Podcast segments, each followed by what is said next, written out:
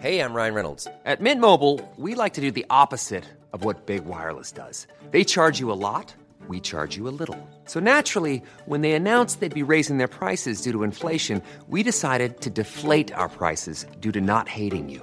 That's right. We're cutting the price of Mint Unlimited from $30 a month to just $15 a month. Give it a try at mintmobile.com slash switch. $45 upfront for three months plus taxes and fees. Promo rate for new customers for limited time. Unlimited more than 40 gigabytes per month. Slows. Full terms at mintmobile.com.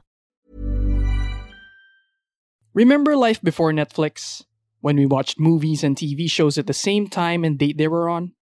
And if we didn't like what was available, we'd flip through channels in search of a better option. If we were watching videos online, they'd always buffer, and an otherwise gorgeous actor would suddenly freeze in the most unflattering of poses. In today's episode, we'll hear from a Filipina working at the streaming giant who will explain the technology that powers their platform. She'll share insights on our behavior as Filipino viewers and give us a peek into what else is in store for us in the coming months. I'm Marcus Ilian, Puma Podcast. And in this episode of Teka Teka, we explore the role of our favorite apps during the lockdown, look at what has changed for us as users of these apps, and get a preview of what to expect from these developers in 2021. Ano ang innovations na nangyayari sa loob ng tech companies para magkaroon tayo hindi lang ng new normal, kundi better normal? Anne Aaron is one of the Filipinos whose work keeps Netflix going. I'm director of encoding technologies at Netflix. We have her to thank for our ability to stream our favorite shows and movies at the best picture and sound quality. A degree holder of both computer engineering and physics from the Ateneo de Manila University, Anne also has a master's and PhD in electrical engineering from Stanford University. So I know that all that early STEM education I did at Sainsco, Pisay, and Ateneo really sparked my interest in engineering and brought me to Stanford. And so whenever you start pressing play when you watch Netflix today, just think about that how that early STEM education actually channels to your Netflix viewing today. Anne is a fan of The Crown, Alice in Borderland, and Crash Landing on You. When she's not working or spending time with her family, she organizes gatherings of Filipinos in Silicon Valley, where they network and also eat pancit and lumpia. But let's get back to what she does and how this contributes to our lives as Netflix viewers. Here she is talking at a recent webinar of the Philippine American Academy of Science and Engineering, or PAASE. I lead a team of software engineers and research scientists, and we're responsible for all the software and research that generates the media that you see in our service. So that's the video files, the audio files, the captions, and even the images or the trailers that power the Netflix service.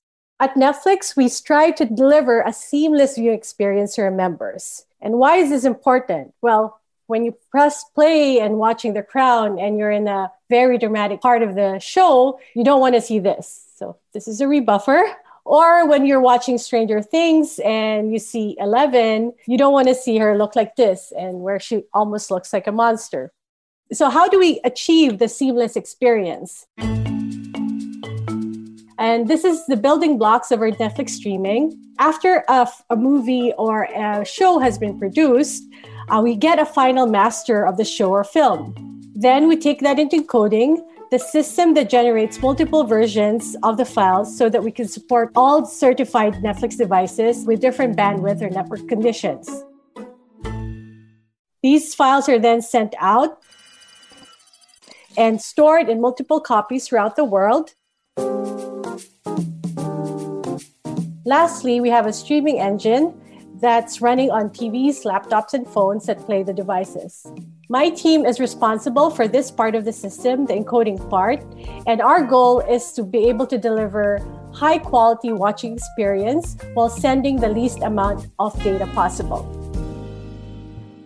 So, why is this a difficult problem? Because actually, the data that comes out after a show or a movie is produced is really large. Video itself is large data. 난 지금 북한에 와 있다.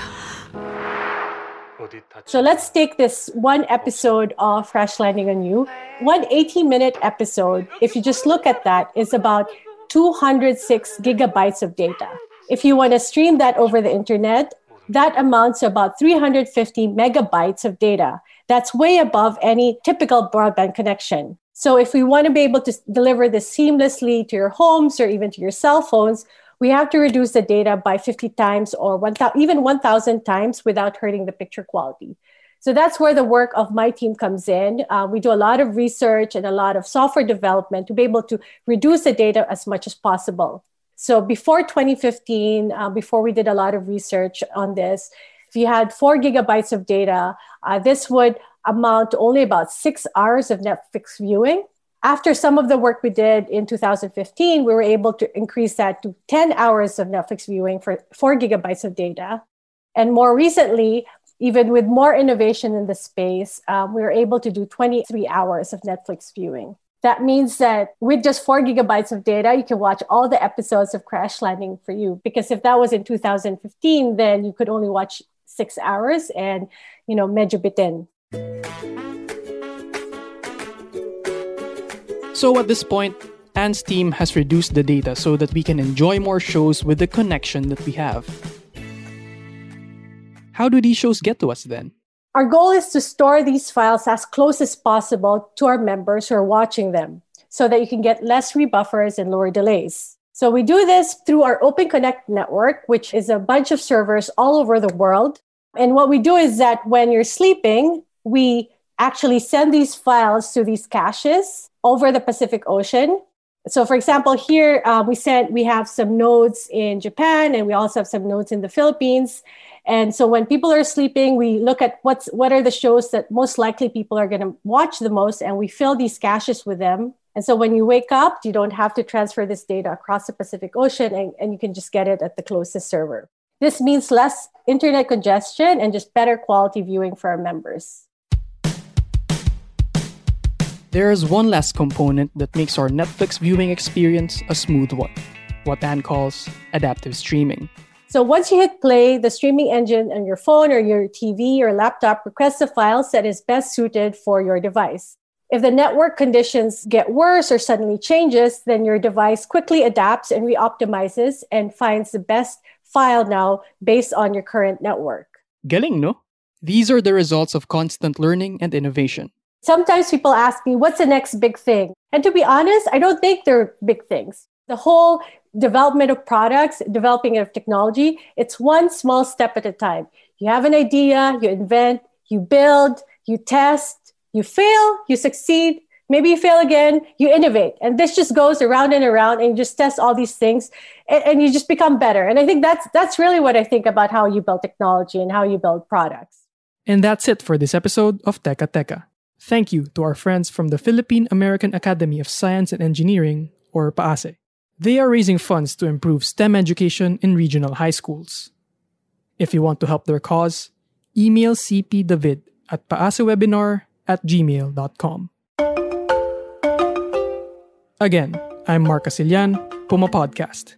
This episode was produced by Trisha Aquino. It was edited by Carl Sayat. Follow Teka Teka on Spotify, Apple Podcasts, Google Podcasts, Stitcher, or wherever you get this podcast.